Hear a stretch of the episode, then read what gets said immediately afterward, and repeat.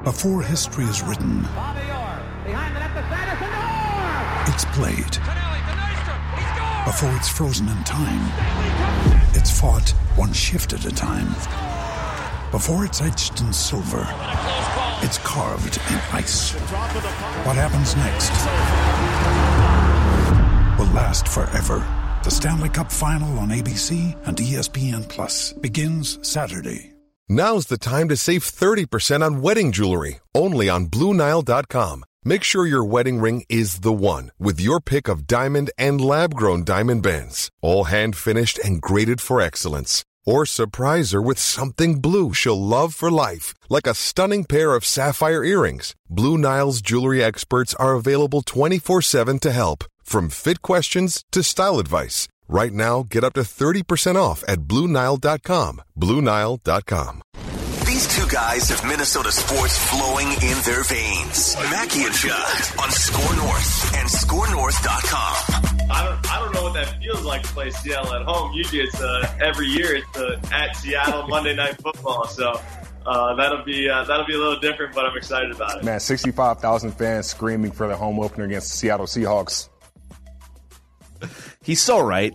Adam Thielen on uh, Vikings Entertainment Network. I think that was uh, Gabe Henderson who does a good job hosting for for VEN. All right, boys, this is one of our favorite days every week. I mean, there's only seven to choose from, but reckless speculation Thursday here on Mackey and Judd. Reckless speculation. Yes. Speculation. Let's get it, Joe. What bobbleheads are you rocking for this reckless speculation Thursday? Oh, Sid Hartman, Of course, Carvel? Sid. Of course, Sid, because he, he's a staple.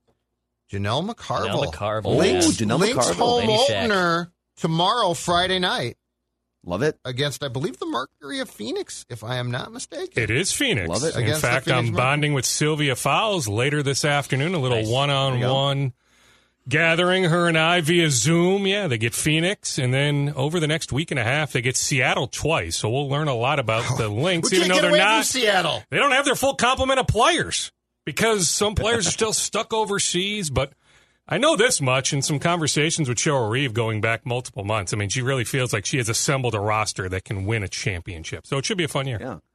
Uh, Doogie, we're going to put you on the spot here. That's the voice and the face if you're watching on the Score North YouTube channel. Thanks for getting us over 5,000 subscribers on that channel this week. Um, we're almost to 20,000 total subscribers across Purple Daily and Score North YouTube channels. So thanks to everyone for clicking the subscribe button. If you listen in audio form, we appreciate that. You can find everything we do at scorenorth.com. But Darren Doogie Wolfson, the Scoop podcast on scorenorth.com and also uh, an insider here, inside information about your favorite local sports teams as part of the Five Eyewitness News uh, crew over there. So, Doogie, we all predicted the Vikings win loss total last night on our Purple Daily live schedule release party. Now that you've seen the order of the opponents, what does your gut say for wins for the Vikings this year? Double digit wins. Is that 10? Is that 11? Maybe more realistically, it's 10 and 7. Not 11 and 6, but yeah, I think they can win double digit games. I get it. They have those two cold weather games early January, Lambeau Field, December, Soldier Field. Yet another game in Chicago that's under the lights. Yep. Like they never play Chicago just in a conventional Sunday noon game. I mean, I know it's happened at least once in the last decade or so, but seemingly every year it's a night game in Chicago. I think it'll be tough to play uh, Detroit on that Sunday, then Pittsburgh on that Thursday. Like Campbell, the new coach of Detroit, seems like he's a maniac, and so he wants his it. guys to be it. uber physical. So presumably the Vikings, you know, get beat up that Sunday, then it's a quick turnaround to play the Steelers. You know that will be a physical game, but I look at the Steelers; they don't blow me away. Like to me, the Steelers on a Thursday night at US Bank Stadium, that's a game the Vikings should win. So yeah, I think there's a path to double digit victories. I do. What in your mind, Dukes, what saves jobs? Like, what makes everybody secure? 11 wins, playoff, they win a playoff game. What What do you, you think needs to be achieved by the GM and probably more importantly, the coach, where we get done with 2021 and everybody takes a deep breath and says, see you in 2022? Well, I mean, I think, heck, I mean, circumstances can change really fast, right? Like, what if September 12th, opener in Cincinnati, Kirk Cousins, who's been Mr. Durable, goes down with a torn ACL, right? So, like, I know that's a cop out, Judd. I get it, but like I need to see how the year plays out. To Okay, some let's say extent. it plays out. Let's say it plays out with, with for the most part, good health, including the. I think QB. both are back. I do. Yeah, I mean, now if they end up winning seven and it's double digit losses, Mm-hmm. yeah, we can revisit this conversation. I mean, I think, you know, they're on the, the so called hot seat. I'm not dismissing that notion, but if I had to predict right now, I think Zim and Spielman are back when we're having this conversation one year from now. Yeah, you, you brought up that stretch after the bye. I mean, on paper, and a lot of things can change. You know, we, and we'll dive into this on Purple Daily. Like the the second half of the schedule is always sort of a mixed bag of teams that failed to live up to expectations, and there's a team that pops up. But based on what we know right now, you've got those the brutal four road games in five weeks, and then right after that stretch, you get a Thursday night game against Pittsburgh, and so. I think they have to get off to a hot start, but you also have two road games to start the season uh, before you get the three straight home games. So if they get off to a hot start, like a four and two, I think they can weather that storm, play some 500 football out of the bye, and then can they beat Chicago twice in a month? Can they? Is, if Aaron Rodgers is or isn't playing, like that makes a huge difference in in this equation too. So it's a it's an interesting, fascinating order of opponents, Doogie. And uh, I'm with you on the double digit wins. We all had 11 wins yesterday when we went through game by game. And so we all have set a pretty, not an astronomically high bar, but like go win 11 games and do and make some noise in the playoffs. Our slogan for this year's Vikings team, Doogie, is no excuses. No excuses. You spent a lot of money on defense. You drafted a couple potentially starting offensive linemen. Kirk Cousins is in his prime. Had a great nine game stretch at the end of the season last year. No excuses. Go get it. I'm with you. Let's not forget they had a losing record at home last year. Presumably, right, with that home field advantage, that Yeah. should change. Heck, if you're going to play Cincinnati like the Vikings are, give me Joe Burrow week one coming off the ACL, right? Not week 10. Yes. So I think, you know, from a from a luck standpoint, they lucked out in that regard. I'm not a big fan of three consecutive home games. Agreed. They don't play three consecutive road games at all. They do have those three consecutive home games relatively early in the schedule. So you're right, Phil, right? Like start four and two. The way the schedule sets up, and I get it, the home game against Cleveland will not be easy. The home game against Seattle will not be easy. Week two at Arizona certainly will not be easy. But with those three consecutive home games, there certainly is an opportunity to get out to the sort of start that you laid out. To Phil's point, too, what makes this so intriguing right now to me is one thing, and it has nothing technically to do with the Vikings. It's Green Bay. Like, if you think think about this, if Rodgers is going to come back, then it's very hard to um, to dismiss the Packers, and they probably, you know, with, with the past two years, Dukes n- need to be considered the favorite in the division. Absolutely. if he comes Yes, back. if he comes back, for sure. But if he doesn't come back, all hell breaks loose, and you don't go from Rodgers to a veteran. Co- you go to Jordan Love, and I mean, the, what do you mean, Blake Bortles? Yeah, but I mean, Z- Zim is going to Zim is going to be licking his chops there. And here's the last thing: if Rodgers doesn't come back right now, right now, in my opinion, Kirk Cousins easily has to be the best quarterback in the division. Jared Goff is coming off a disappointing year. I have no idea with with Dan Campbell as his coach if Goff is going to be good, right? Chicago might be okay eventually, but it's probably Dalton week one. O- mm-hmm. okay, give me Cousins again, hopefully, right? And Jordan Love possibly. So like this, the, the pendulum swing here, if Rodgers doesn't play, is Vikings, Vikings, Vikings, and then I think maybe Bears. Agree. Yeah, I don't disagree Very with that. Where are we at right now exactly on Rodgers? Like, I firmly believe he's playing. He's not sitting out. He's not pursuing the full time Jeopardy gig. So, like, how does this play out? Like, I thought two weeks ago it was inevitable that a trade eventually does happen. So, I guess over a two week period, I shouldn't necessarily, you know, waffle on that take. Yeah. But there are others, John Kuhn, some other former Packers that are still close to Aaron that think, hey, you know, maybe it won't be holding hands singing kumbaya, but at some point, Aaron is going to report back to Green Bay that he'll play for the Packers this year. I mean, do they? The, the Packers do have leverage in that. I don't. I don't think they have as much leverage as some people think. Because I, I legitimately think Aaron Rodgers would sit out a full season. See, I don't. and, and make Jeopardy money before he would play for the Packers again. I think he's that vindictive. Hmm. I mean, it reminds me. What year was it with AP? If he's if he's Where the willing Vikings to, then said, they don't We're have not leverage. trading you, Judd. Was that fifteen or fourteen? When he was 2015? suspended or what? Well, when he wanted out, the Vikings wouldn't trade him.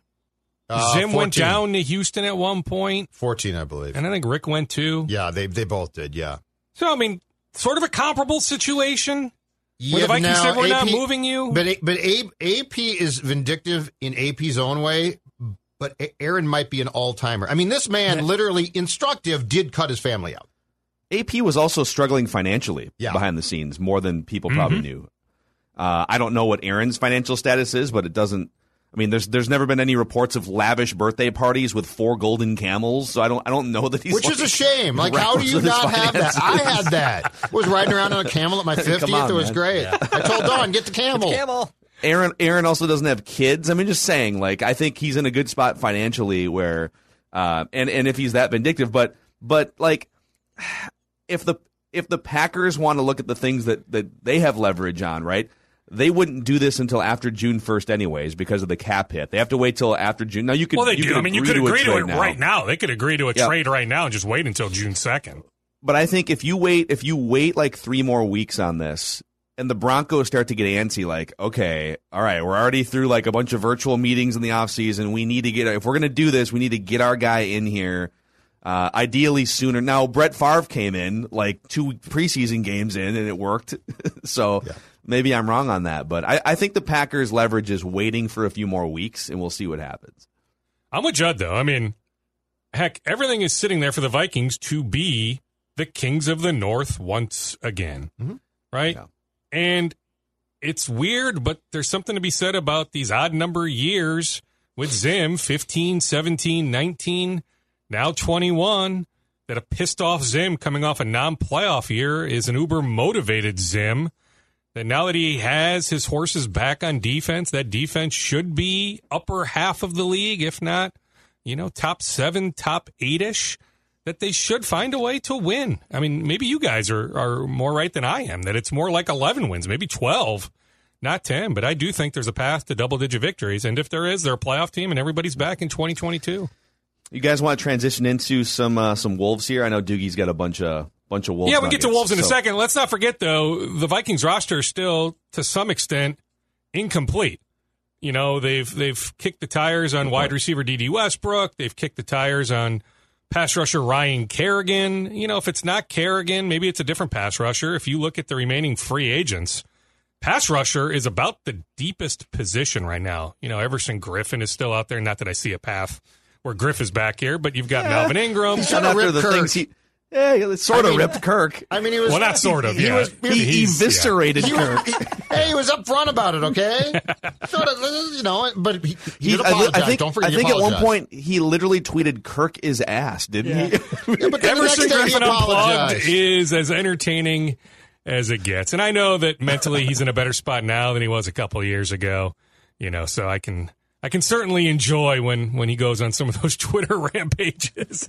But yeah, point is whether it's Griff, Melvin Ingram, Kerrigan, there's a bunch of pass rushers available. Plus they have kicked the tires also on an interior defensive lineman, Geno Atkins. So I I think they add to the defensive line at some point. And I can see them, whether it's Dede Westbrook or some other receiver. I know Larry Fitzgerald Jr. is a popular name. I can see them bringing in a vet receiver at some point.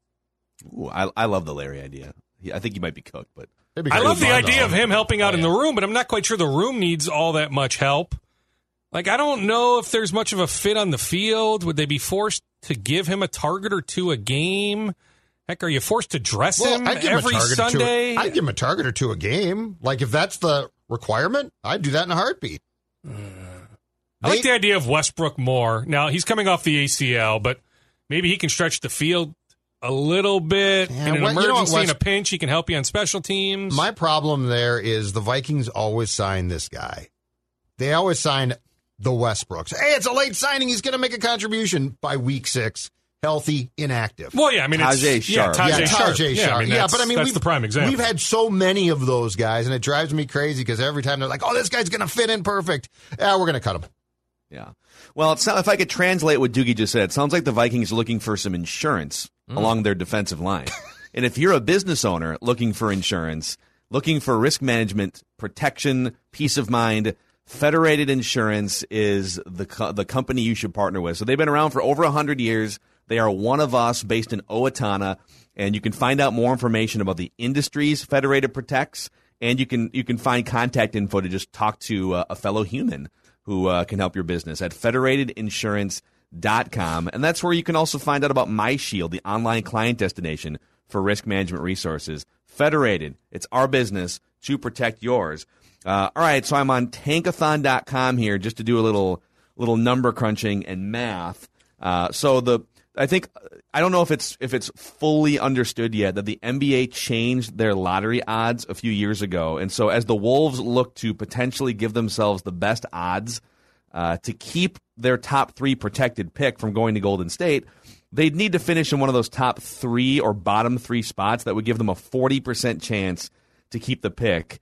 Um, so the problem is they've been playing really well lately, and they've been they've been beating some of these teams like Detroit and Orlando that in theory uh, they're they're chasing in the t- so they're they're doing damage to their chances to keep the pick.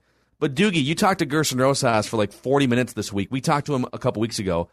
I don't really care to. I mean, I'd I'd like the pick. Don't get me wrong, but this team playing well with this core is much more important than whatever pick you're going to get in the top three. Am I wrong on that?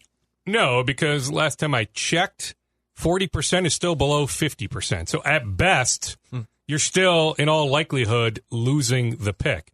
Now, don't get me wrong.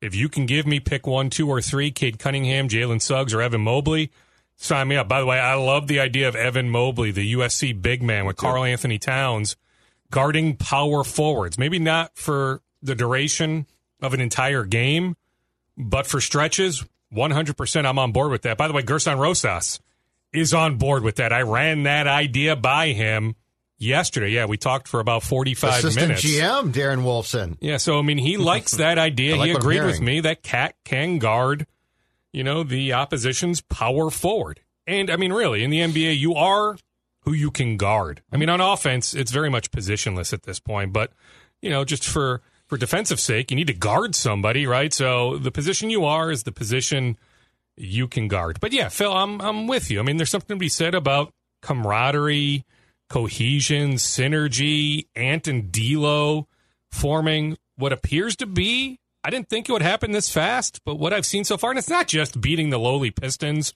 the lowly Magic. What about the Utah Jazz, the Golden State Warriors? They do have some impressive the wins Heat. going back the last handful of weeks. I mean, even you know, them digging these holes, right? Since mid March. They have six victories when they've gotten down, typically late first quarter, early second quarter, but they're down by 15 or more points. Then they find a way to win. Like that to me tells me a good amount about this roster. A roster that still needs work, but the fact that they can come back from those sorts of deficits six times in the span of two months, like thumbs up to that. I mean, there is reason to be optimistic, to be hopeful moving forward. But yeah, I'm okay with it. I mean, even Cleveland, my buddy JB Bickerstaff led the Cavs to a win last night over the Celtics. Right? I mean, you would look at Cleveland and say, what the heck are you doing, Cavs?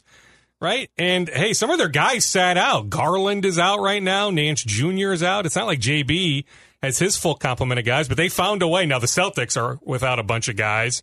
The Wolves, by the way, play Boston this weekend. That game on Saturday got announced as a 1 p.m. start. We just found that out about 20 minutes ago. Then the game against Dallas at Target Center on Sunday night, that's an 8 o'clock start. So the Wolves have Denver tonight, Boston Saturday, Denver Sunday to finish out the season. But yeah, I mean, 28%, 40%, Phil. Yeah, I mean, I'm okay with them you know, and, and these last three games will be interesting. Certainly the Dallas and Denver games. You know, Dallas is still jockeying for position. You know, Boston may end up resting some more guys, and Jaylen Brown is out for the year. So not so much Saturday, but to some extent tonight, Denver, and then uh, Sunday, Denver.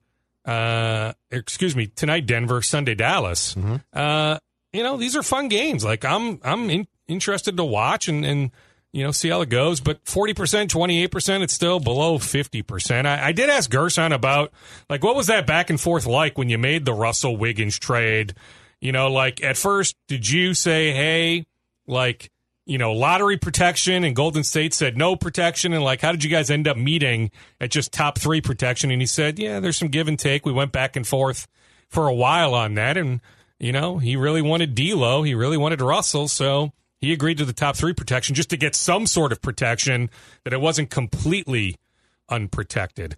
The doomsday scenario is if the Wolves end up with pick four or pick five. This looks like right now it's a five player draft. That's so if you're giving. Golden good State draft, yeah. pick four or pick five, the optics are going to stink. It's going to look really, really bad. If you end up giving Golden State pick six, pick seven, or pick eight, I think you live with it. And Wiggins has been great. I was watching Wiggins the other night against Phoenix.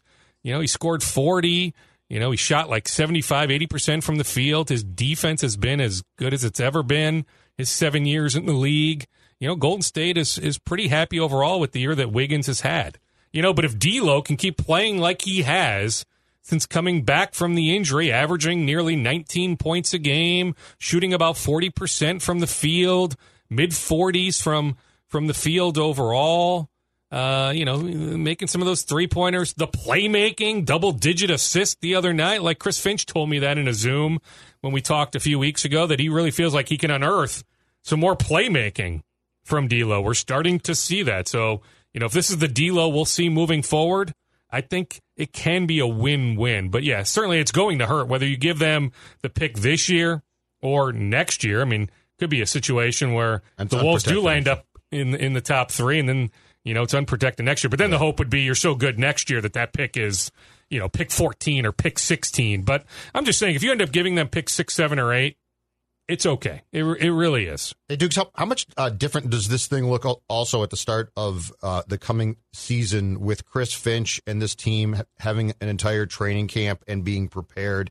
Because it does, I will say this. It looks like Gerson got the right guy. It looks like this guy He can coach. Yeah. 1000% Yeah. can Mhm. coach. And and he's I don't know, he's definitely not a rah rah guy, but he definitely seems like players like playing for him, which is a good thing, especially now in this league. So how different does this team potentially look with a training camp, with a with ability to prepare actually for games as opposed to what we've seen with him, you know, coming in as an assistant from Toronto this season? It'll look markedly different. It's actually unfortunate that it's an uh, it's not a, an 82 game schedule. It's a 72 game schedule that the Wolves would love to play another 10, 11, 12 games, you know, and, and we'll get back to the 82 starting next season. But yeah, I mean, Gerson told me, you know, he'll give the guys a couple weeks off, but the expectation is pretty quick here. Like as the calendar flips to June, guys are back in at Mayo Clinic Square working out. There will be a summer league for the first time in a while. You know, Gerson mentioned, you know, heck, even Ant will probably end up playing a game in summer league, right? He didn't get a summer league last year just to get some run this summer. Could you wait? Are you serious? We could we could see Ant in the summer league. He thought one that game, would be not the full summer he'd- league. One oh my god, he would destroy Yeah. summer league just to get some run, you know, in, in mid July or so. Whenever whenever summer league is, actually, it might be more like August, right? Because the draft is late July, the Yeah. lottery is is late June, so things get pushed back, you know, ever so slightly. Uh, but yeah, a full training camp, a full preseason. But make no mistake about this: the roster needs help. Like they can't just run this thing back through and expect to make another leap. It's one thing to leap out of the basement of the conference, which they have. It's actually tougher to, to now make that leap into the top 10 or top 8. I think the play-in tournament will be here to stay next year, but we don't know that definitively. But let's say the top 10 seeds make the playoffs again next year like they will this year. It's still another sizable leap to get into that top 10 or for sure that top 8. So, you know, they will have the mid-level in all likelihood to spend. They may bring over Leandro Bolmaro who's who's playing well for his team in Barcelona, but there's a buyout hiccup there. It's about $900,000. The Wolves can only contribute so much money to that hmm. buyout. You know, so then some of it would have to come out of his pocket. So that's still up in the air. He may stay over in Barcelona for another year. If he does, then he would be here, you know, uh, two years from now, not for next season. But, you know, he's he's shown a pulse in the last handful of weeks. He looks like he's got a chance. I know Mike Schmitz of ESPN, their draft expert, really, really likes Leandro Bolmaro. Like that the Wolves, Yeah. you know, nailed it with that pick, that that kid's got a chance to be pretty darn good. But yeah, I mean, whether it's, you know, a Myles Turner type, uh, I think of some other, you know, rugged big men like like Holmes out of Sacramento. Somebody of that ilk. They need that guy. They still need some shooting help. So I'll be curious to see. You know, as Gerson admitted, it's more likely that that those acquisitions come via the the trade route you know, again, they'll, they'll have the mid level they can use, but more likely you're going to land a guy or two like that via trade. You know, so you look at a guy like Jarrett Culver, underwent ankle surgery last Friday. He'll be able to resume basketball activities in the medium term. Does some team still think the sixth overall pick from a couple years ago maybe just needs a change of scenery? So could he be any sort of attractive trade chip? It's hard for me to believe that, but maybe Ricky Rubio will be an expiring contract Yeah, entering that's a next valuable- season. That's a valuable Ru- trade chip. So they've got Yeah. they've got some opportunities to make some trades this summer. Yeah, the Rubio thing, and we can sit here and say, "Oh my God, it just like it didn't work out as well as he thought this year," and he's making seventeen million. But expiring contracts worth seventeen million dollars in the NBA are actually really valuable. So if you can find the right trade partner, um, Doogie, any any updates? I know you've been reporting on uh, the ownership situation. We're we're outside of the thirty day exclusive negotiating window. Any new information in the last few days on uh, Glenn Taylor selling to A Rod and Marc Lore? Well, I suppose the update would be that Lore did an interview, was it with Bloomberg, some national outlet in the last 48 hours, saying that they are near the finish line, that, that no surprise, talks are ongoing, they always could have gone beyond the 30 days. I mean, you know, they labeled it as a 30 day exclusive negotiating window, but it's not like you can't talk on day 31, day 32, day 33. So talks are ongoing. Now, I get it that, that others like Arron Afflalo, you know, he told Marc Stein of the New York Times, hey, guess what? You know, that 30 days is up. I'm going to reach back out again to Glenn. And I can guarantee you there's some other individuals reaching out to Glenn, but I think they're far enough down the road that what I told Judd on Tuesday still remains my belief that the deal eventually gets done. But I will tell you this, and this is, is me playing both sides again, but just me being the messenger that, that somebody who knows a lot of stuff uh, bet me uh, a sizable dinner the other day at a pretty nice establishment here in town. Uh, bet me dinner. Uh, he is on the side of that this deal will fall through. Wait, where? Wow. Murray's? Wow. Yeah, Man- one of the steakhouses. Yeah, Manny's? uh, yeah, one of the them, steakhouses. Yeah. Can we get One of the particulars? steakhouses. So I mean, there are some people that think, you know, and, and you think about A Rod's history, and, And it won't fall there's some shadiness Glenn. there, you know, that this thing could could fall through. But you know, I take Marc Lore at face value when he offered up those comments to whatever outlet he did a couple days ago. That that Marc Lore is the finish most line. credible person involved here. Glenn Taylor has gotten cold feet a number of times. A-Rod is a lying, scandalous fraud. Marc Lore is the only. not that Marc? Lore. I don't know him personally, but um, you know, Marc Lore is is probably the most credible of the three here. So Probably, but I mean, there are some sticking points. I mean, you know, Phil, I brought this up with Judd, but I'll remind you that they negotiated this $1.5 billion transaction in the span of a few days at Glenn's Naples, Florida home. Like, I just don't, for the life of me, understand how you negotiate a transaction of this magnitude in the span of just a few days. Apple so, pie from Becky. predictably, and the lasagna, and we get all that, but Yeah. predictably, there are some now some sticking points. I think one of them is the transfer of power. You know, will it be a firm two and a half years where Glenn remains majority owner? Or could that timetable be sped It's up? so stupid. It's so Don't- stupid. don't Phil, Start I'm with you. If It's you're spending that much money, why the heck do you want Glenn? I get it. Glenn claims it was their idea to have Glenn stay involved for some period of time, but why the heck does it need to be two and a half years? Seriously. Right? If you're spending that much money, why wouldn't you want to be majority owner as soon as possible? Plus, Glenn said that they can put some writing in on on you know relocation. I don't know that that you can how ironclad that is, and and uh, the resale value. Like if A Rod and Lore wanted to sell the team in a few years, that could get interesting if that language is is written in. And I'm probably not doing a great job of explaining it, but even though A Rod and Lore are firmly behind the idea of the team remaining here in the Twin Cities, I don't know if they necessarily want that in writing. If that writing can hold up, I mean that that definitely is some sort of sticking point. That I can tell you. I'm not doing a great job articulating it, but I can tell you the idea of of there being something that's that's written in stone that they can't relocate the team. That that's a troublesome spot. Sure.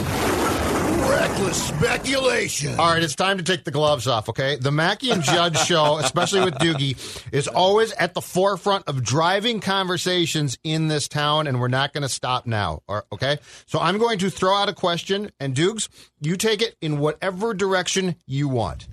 The Minnesota Twins, are we on the precipice of getting some sort of change there? I'm not saying Rocco's fired, okay, just to be clear. But a hitting coach can get fired. The Mets b- blew out uh, Chili a couple weeks ago. Chili Davis, man. You can certainly make trades before the deadline. When you are this big of disaster and underachieving, and like Phil said, it looks like they are having no fun. Like this is not a stop with the well, they're trying hard and they're just losing game. bad luck, bad luck. Okay, stop with that crap and understand you're watching Drek. So you tell me this: Do you get the sense from your spidey senses on scoops that we are on the verge of something happening here? To at least, if nothing else, try and shake them by the shoulders and say, "Wake the hell up." Not really. They did offer or were willing to pay Shane Greene, a pretty good reliever that was on the market, more money than he got from the Braves, but he has a history with the Braves. He decided to go with the Braves, but I'm not quite sure that would have been this enormous shakeup. I will refute your point. Now, maybe you were just, you know, uh, championing what, what's coming out of that clubhouse, but like playing hard. Like, did you see Josh Donaldson? on, on the effort on, on trying to score on that ball last night. Yeah, he loafed home. Yeah, he did. No, I mean, no, I'm saying give that- me a break on that. But that's a pro. That's a that's a huge problem. So I'm not even quite sure they're playing hard. no, no, I'm I'm I'm mocking people that say that they yeah, are. and I get it. So the playing hard thing just doesn't doesn't fly. But no, No. they are not on the cusp. And Joel Sherman, who I I think does a good job on MLB Network, writes for the New York Post. He wrote a column the other day. Jay Happ, Michael Pineda, some arms that would make sense for the Yankees, and I'm sure the Yankees, you Jay know, Happ if they have haven't faded- inquired, they will. J- Jay Happ might have faded back into the bushes like uh, like the like that meme. Yeah, on although the White Sox can make a lot of pitchers Homer. look ridiculous. I still think if they want to trade Jay Happ, they can. And I think those talks eventually pick up. I mean, I just I don't I don't see reasons for optimism the rest of the way when you're already 10 games under 500. At some point I think they go on some sort of run. Yeah. But I don't think it'll be enough. So I think they're going to be in that in that seller category. And so to me, you sell all pending free agents. Pineda, Happ, Robles, Cruz, Simmons, get rid of all of them if you can. You know, find you know who's the pitcher for the Braves that the that the Twins traded for Jaime Garcia a few years ago. Is it Yanoa? Is that how you say his last name? Y N O A. yeah, he's pitched. I don't know how you pronounce Pitched his well, first name. Like two You know, home runs. It took four years, right? But he's now a good starting pitcher in the majors. So, you know, trade Andrelton Simmons for some teams you know, right? Like, go find that guy. You know, so I'm all for the Twins selling. But no, there is no sense that, that major changes are on the cusp. To answer your question, the short answer to your question, Judd, is as we sit here on May 13th, no, they're not ready to blow this thing up to any extent. Okay. We've got we've got more on that here coming up soon in our talking twins because I've got a, I got a few things to get off my chest as well when it comes to the twins. But Doogie, uh, we got to let you go. Rapid fire scoops to close here. Well, Byron Buxton is talking in 10 minutes. I'm going to head back down to the newsroom to hop in on the Buxton Zoom. Uh, the Twins will increase capacity at Target Field to 60% here in about a week, 80% through June, and then 100%. 100% capacity at Target Field now it might be an easy ticket to get come July won't be a 5th, but come July 5th, uh, 100% capacity at Target Field. I was with Kerwin Walton Jr., the former Hopkins basketball star, on Monday. He never gave serious thought. There was a lot of Twitter chatter about, hey, what about Kerwin coming home, play for Ben Johnson? He never really formed a bond with Ben. And Hubert Davis is his guy. I mean, he was upset when Roy Williams retired. He had a good freshman year at North Carolina, but he was all about remaining in Chapel Hill. Speaking of Ben Johnson, he is on the lookout for multiple big men. I can't go into great detail right now, but there is an injury situation in the Gophers front court that will impact this upcoming season. So Ben still has some scholarships to play with. The number one priority is not one, it is multiple big men. That is Darren Doogie Wolfson. Dudes, have you, uh, Speculation. I know Pierre LeBrun and Michael Russo reported there could be some interest in Jack Eichel. Have you heard any, info, any info on that front that the Wild could pursue Jack Eichel possibly later? I mean, this it makes logical sense, right, Declan? Yeah. No, I don't have any great insight right this second on that, but like Billy's been looking for for a top centerman for a while, right? So, yeah, if he's available now, I wonder about his health situation. But yes, if if Buffalo is going to to listen to inquiries, one hundred percent, the Wild are going to be at the forefront of those talks. I can guarantee you that. Yeah, I'm in. Well, that's that'll be a fun one to follow for the next couple months. By the way, the NBA draft lottery, I believe it's June twenty second. June twenty second, yeah, and then the draft is in late July. So that's when we'll find out if the Wolves keep that pick or Mhm. not. All right. Inside information about your favorite Minnesota sports teams. Five Eyewitness News' is Darren Doogie Wolfson. You can fo- also find him and some just some great guests and interviews on the Scoop podcast, Apple, Spotify, ScoreNorth.com. All right, Doogie. All right, We'll see you, boys. Bye bye. All right. Rocking that old school 1500 ESPN polo today. Uh, scoops and our Talking Twins discussion today, powered by our friends at Dennis Kirk. If you like to ride, Dennis Kirk is the place for you. Whether you ride a Harley, a Metric Cruiser, a sport bike, whatever it is, you'll find what you need at DennisKirk.com. 160,000 parts and accessories in stock, clothing and helmets as well. Order before 8 p.m. and they ship the same day, and shipping is free for orders over $89. They are the best in the business. DennisKirk.com, and we thank them for being a partner of us here on Mackey and Judd. DennisKirk.com. Um, all right, well, let's. Uh, Judd already sort of alluded to some of this, but let's. We're gonna win, twins. We're gonna score. We're gonna Maybe. win, twins. What's that baseball Uh, they, did, they did score a little bit last night. Yeah, that's They nice. scored eight eight runs last night. Wow, wasn't too bad. so, uh, help me help me understand something here. I'm just reading through some of the reaction to this current Twins team Mhm. that uh, that's 12 and 22. They're 12. This was a this was a World Series contender on paper going into the season, right? They are 12 and 22. And I'm just struggling to understand the tone surrounding this debacle. Star Tribune. Thad Levine's gut feeling is the Twins are about to turn a corner. The Athletic, responding to some Miguel Sano criticism on Twitter. His contract isn't massive, eat your entire payroll up type of a bet. When they signed him to an extension, he was good. It's $10 million per year for one more year, which is very reasonable. And there's there's other sort of similar things, you know, people who cover the Twins or bloggers or whatnot. And I just like I'm Mr. Positive around here. Like I am the Twins homer of the Twin Cities. And even I am sitting here saying, "Are you freaking kidding me?" I mean, this was supposed to be this was supposed to be all right. Now everything you got Ma- Maeda is this stud pitcher and you got you got four or five trustworthy starters. Your your bullpen, column A, your lineup is a combination of great established veterans and the young nucleus all emerging into their prime and like this is it right here. This is the window. You're in it right now. They're 12 and 22. So help me understand what is this like why defend what's happening right now? What is the like wait, this is a debacle. This is every bit as bad as 2011, maybe even worse because in 2011 you could chalk it up to like 15 dudes around the disabled list. There's been some injury issues here, but it's been mostly just guys crapping the bed on the field for the last 6 weeks. I'll defend my former paper by saying this. If a GM or executive comes out and says we're about to turn things around, you definitely write it. And then my expectation would be that a columnist will mock it tomorrow. Uh, so if the team says that, you go with that. That's fine. I, I mean, he's wrong, but that's still fine. Uh, as far as the local representation of the Twins and the hope that, you know, well, I mean, they could do this or they could do that, or Jorge Polanco is hot. I mean, Phil, it goes back to an age old discussion. It's driven by a lot of people in this town, starting, as we always say, with my guy, the late, great Sid Hartman, who was always pushing the positive. And, and look, I joke about it and it drives me crazy, but when Bally Sports North now, formerly Fox Sports North, spends its pregame show telling you that baseball's a funny game and a lot of things can happen and the team tried hard. Um, oh, what was Bremer's what was Bremer's he, tweet? He tweeted out De- Declan and I can't see it because he's we're- blocked both of us. So yeah, which is which this. is really really a shame because I have Oh. unfettered access to Mr. Bremer. Um, he tweeted the Twins theme song that, of course, we play. Go ahead.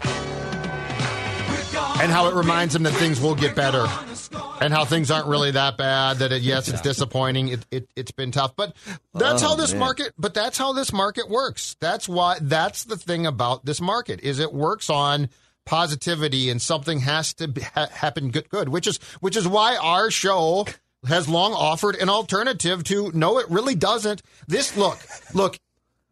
I'm going to write this soon, but right now, this is one of the flat out most disastrous, disappointing seasons in Minnesota sports per expectations. Yes, Not not the Twins. and it's, It's and it's one of- okay to it's okay to call it that. But I mean, the 2010 It's a- Vikings were a disaster, and they were, you know, a great team in 09. Um, I would say that the 2011 Twins, given expectations off of the division title in 2010, qualify, right? Mm-hmm. But this fits right in. Yeah. I also, you know, this is amazing. I think it was, I think it was De- Declan that brought this up yesterday, but I still like. I woke up this morning, and I literally like. I woke up, cleared my Uh, eyes, checked Twitter. You know, just I love checking Twitter first thing in the morning. I do too. I did love too. Just sick in the head. spiking your. Uh, I'm addicted. Mm-hmm. Your adrenaline by searching through Twitter. And I and I remember tweeting last night that Miguel Sano has yet to hit a double this season. And I woke up this morning and I was like, I'm going to tweet that again. That's amazing. He's yet to hit a double. This is, it is what May 13th. May 13th.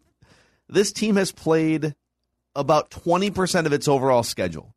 And Miguel Sano has yet to hit a double. A double. I'm sorry, a what? A like, double. what are we doing here?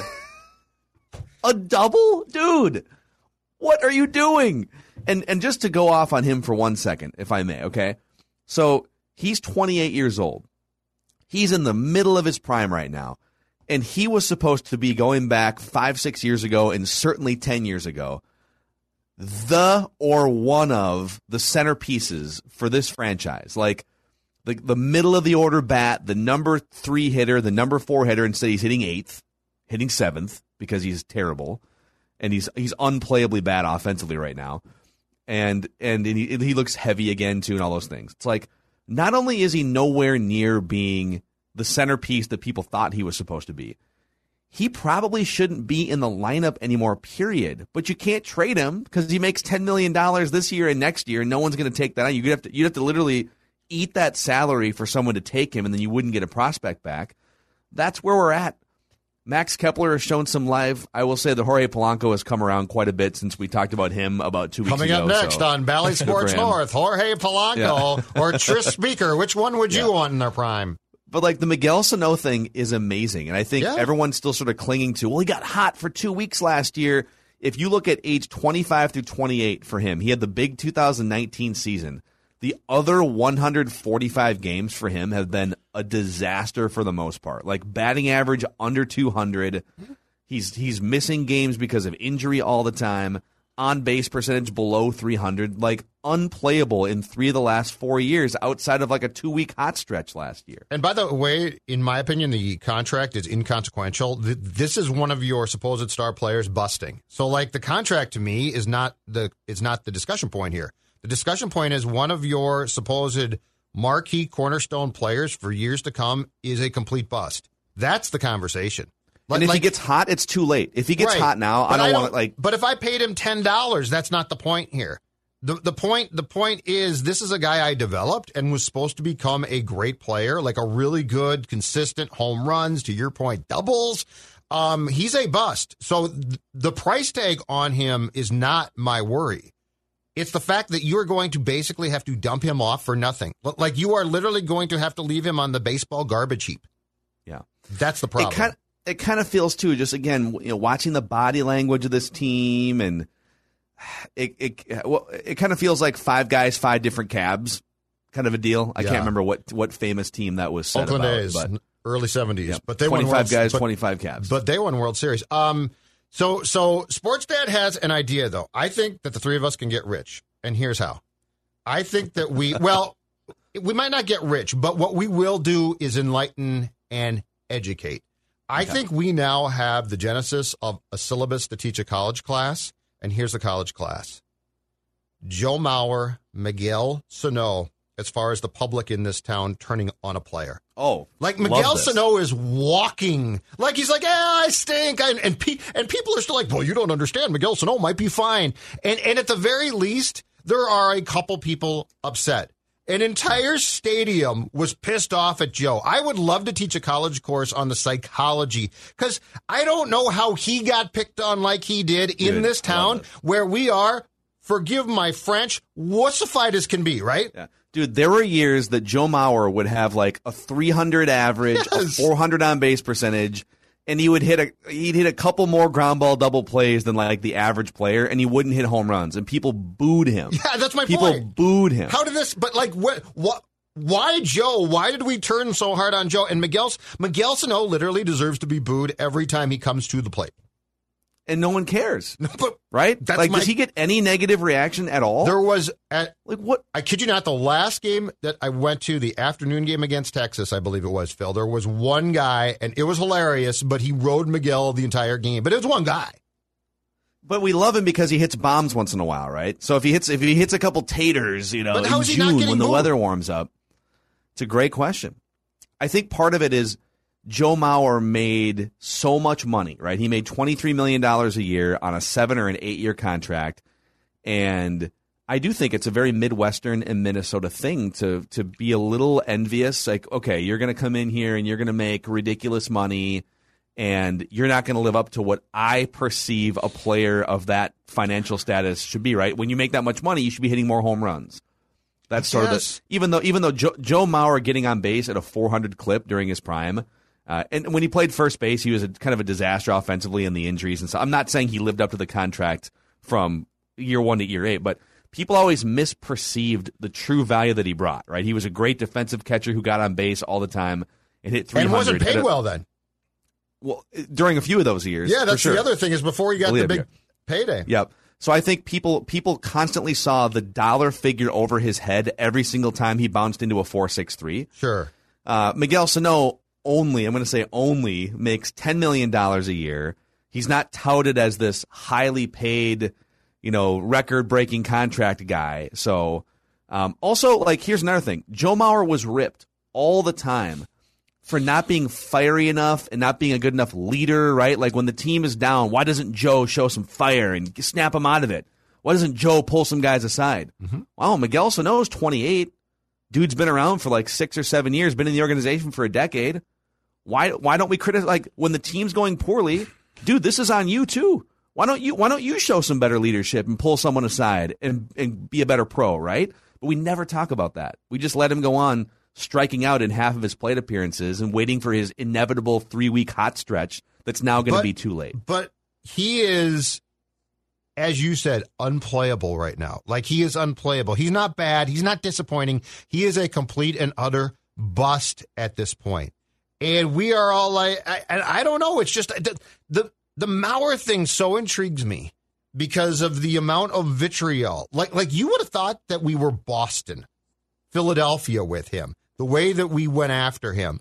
And he, it was like the only guy. I mean, how many guys, for the most part, guys in this town completely skate on things. Yep. And we decided that Joe Mauer was going to be our guy. And and I just, I'm equally as disappointed that Sano is getting no heat.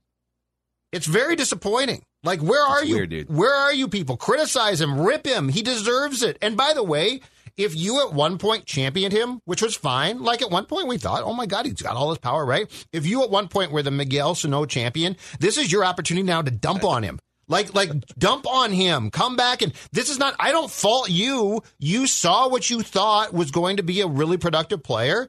This is this is why you set expectations. So if they're not met, you can lash out at that person or that team.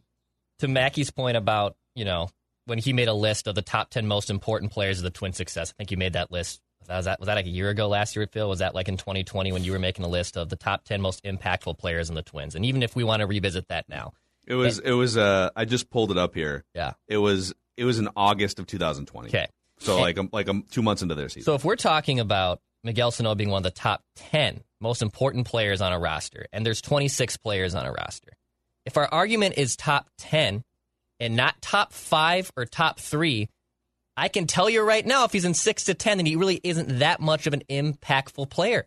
If, if your argument is, oh, he's in the 10th, uh, 1 through 10 percentile, well, is that really more 6 through 10? Because if, if he's really that important, you'd be saying he's one of the three most important players on your roster. And right now, he's completely expendable. So I'm wrong a lot, as you can tell by my uh, historical write that down batting averages. Well, I got a hot streak I- right now, Miguel Sano. The I am. That's true. I've skyrocketed to second, but um, but I, I tweeted out I tweeted out last August my stance on Miguel. This is this is right around the time of his hot streak. I said my stance on Sano remains the same always. He's a good but streaky power hitter with very few other valuable MLB skills. He hits bombs in an era where a ton of guys hit bombs. He's not even one of the 10 most important players on the Twins. I got savaged for tweeting that. Like, I went through and was looking at some of the replies last night. Like, I mean, like just savage. One of the dudes from Twins Daily screenshotted that tweet like like the day after and said you need to be inducted into the Bad Takes Hall of Fame, right, for suggesting that Miguel Sano is a one-dimensional and he's streaky at that one dimension, right? When he's not streaking with that one dimension, he's unplayable. That's like three of the last four years he's been unplayable. So I'm with. I, I love the comparison to Joe Mauer. Joe Mauer took a lot of, I think, unwarranted heat for a long time. Not that there weren't things to criticize about Joe, but like, of course, the level of vitriol compared to how great of a player he was for a long time. Right. And Miguel Sano gets to strike out three times every day.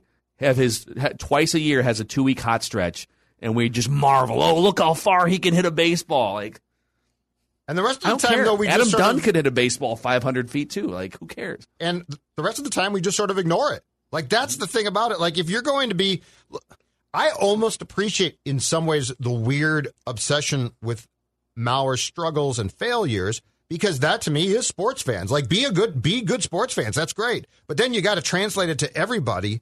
And and it, it's almost like people that were wrong about Sano are taking it personally and like trying to trying to back off like I, I didn't really say that or I still think he'll be good. As opposed to my point is my point is when a guy disappoints you like this, dump on him. Like you've every right to be mad at Miguel Sano. like he's let himself get fat again. He's awful. Like he is Dude, terrible. That's not a that that's not a you the Twins fan problem. It's for you to take it out on him, which which you're not even coming close to doing, which I don't understand. And by the way, last thing, I get the sense among the locker room problems, I get the sense Nelson Cruz has punted. Do you remember when Sano, and I think he did help him immensely, so I'm not trying to downplay that. 2019, I think Nelson Cruz, they put their lockers together. Nelson Cruz had a major impact, and, and it definitely helped. Um, I'm getting the sense more and more he's sort of punted on, on that, which which is a problem because I thought that they were going to be sort of linked. They definitely were back then. Feels like now there's a distance or something. Yeah, I it's we're it's tough because reporters can't go into the clubhouse yet. It's been two years just with COVID, so like reporters haven't been able to go into the clubhouse. And with baseball, it's not like players are gonna like air out everything in front of reporters, but you can like the amount of Yeah, time that you spend in Yeah. like the way that baseball beat writing works is you get like an hour and a half of pregame access where you can just roam the clubhouse and you can you can talk to players and you can just see interactions. It's a very transparent, open, behind the scenes environment mm-hmm. compared to like the NFL where they herd you in for like a 30 minute window sometimes and the guys know when it is so they stay out and then they'll bring guys to the podium. Like baseball all those dudes are just in the clubhouse on a regular basis right? So you get to see the dynamics and when a team is dead we've been in those clubhouses before when guys don't like each other. You can tell there's sort of a frost in the air when guys get along and there's a chemistry you can sense that too because reporters haven't been allowed in in a couple years it's hard to tell like what's the josh donaldson dynamic like Andrelton Simmons has been a very vocal anti-vaxxer. I'm sure there's people on the team that adamantly disagree, right? Like there's some dynamics in play here that only exist because of the climate that we're in in 2021 that I think are having an effect. I don't think this team likes each other. That's my own personal opinion. When I watch this team and the body language, I've covered baseball before. Some of it's the losing, like losing can wear on you, but I just feel like this doesn't have the feel of a we're all in this together and let's find a way together to bust out of this. It kind of feels like, ah, whatever. Uh, I don't- I guess I'm still picking up a paycheck. I don't think that Rocco was built to handle this type of predicament.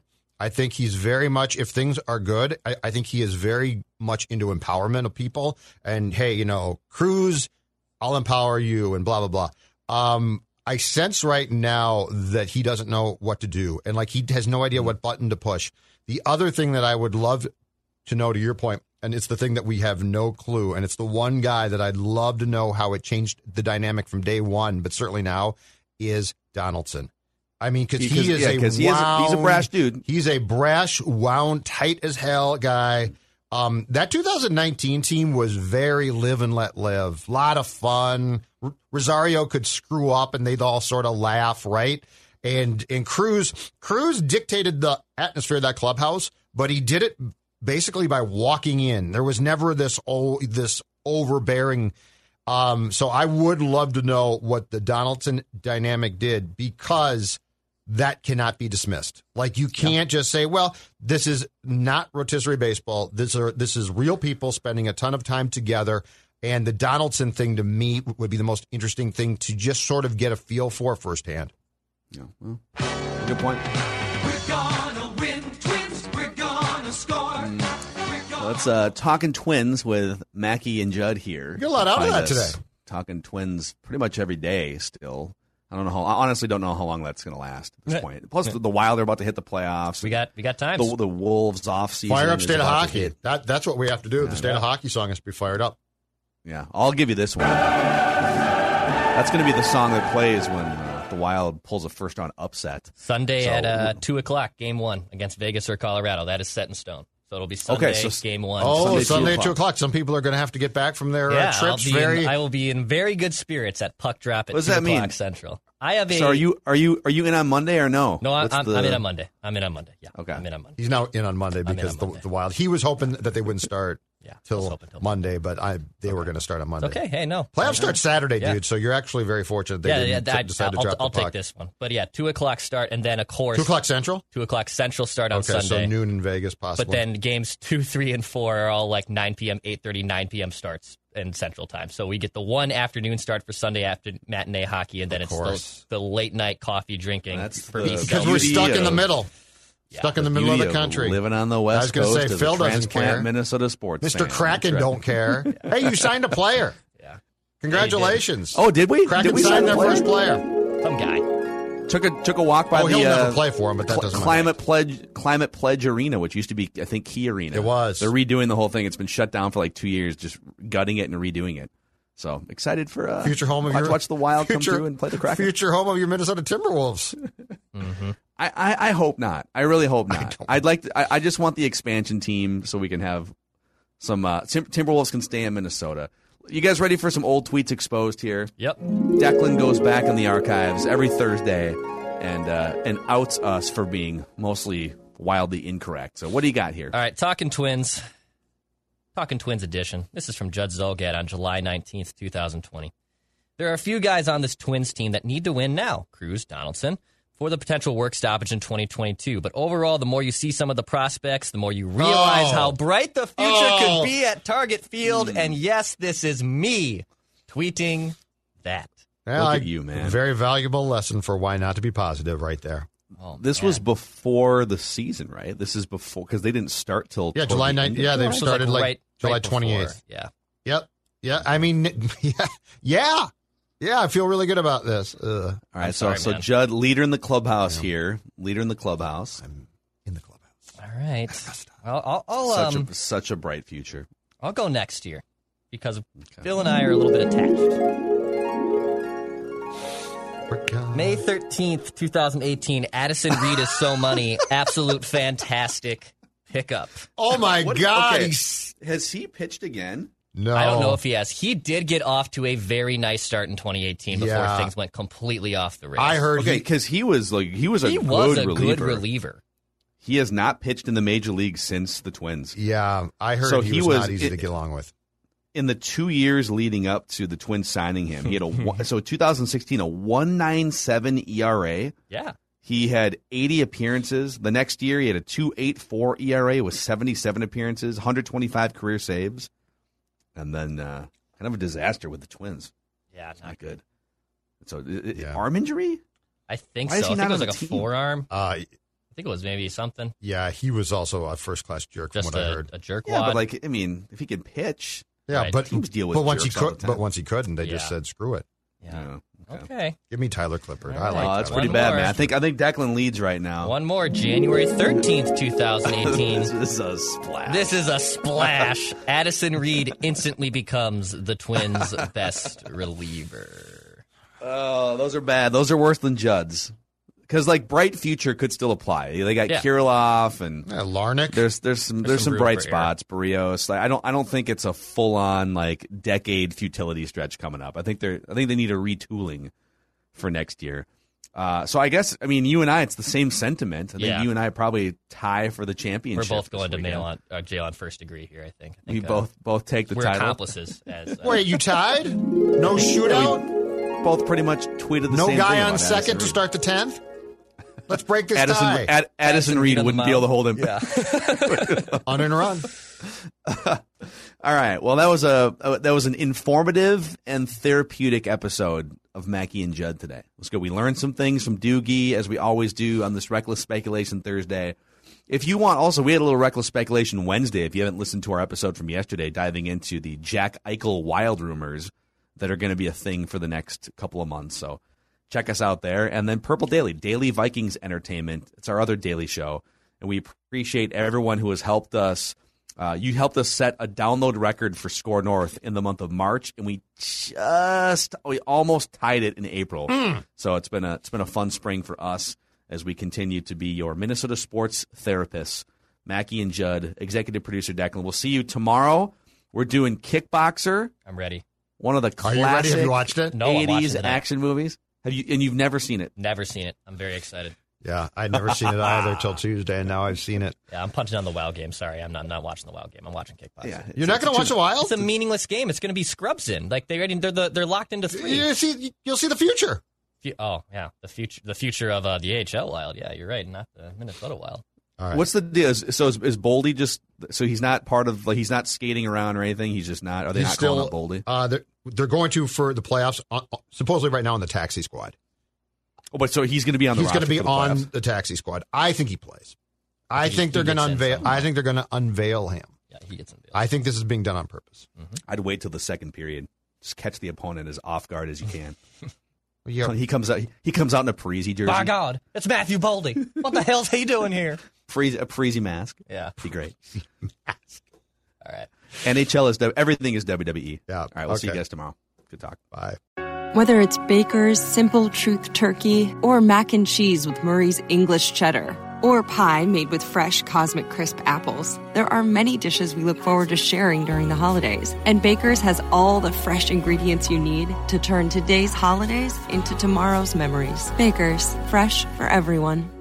Get more ways to save at the Buy Five or More Save $1 each sale. Just buy five or more participating items and save a dollar each with card.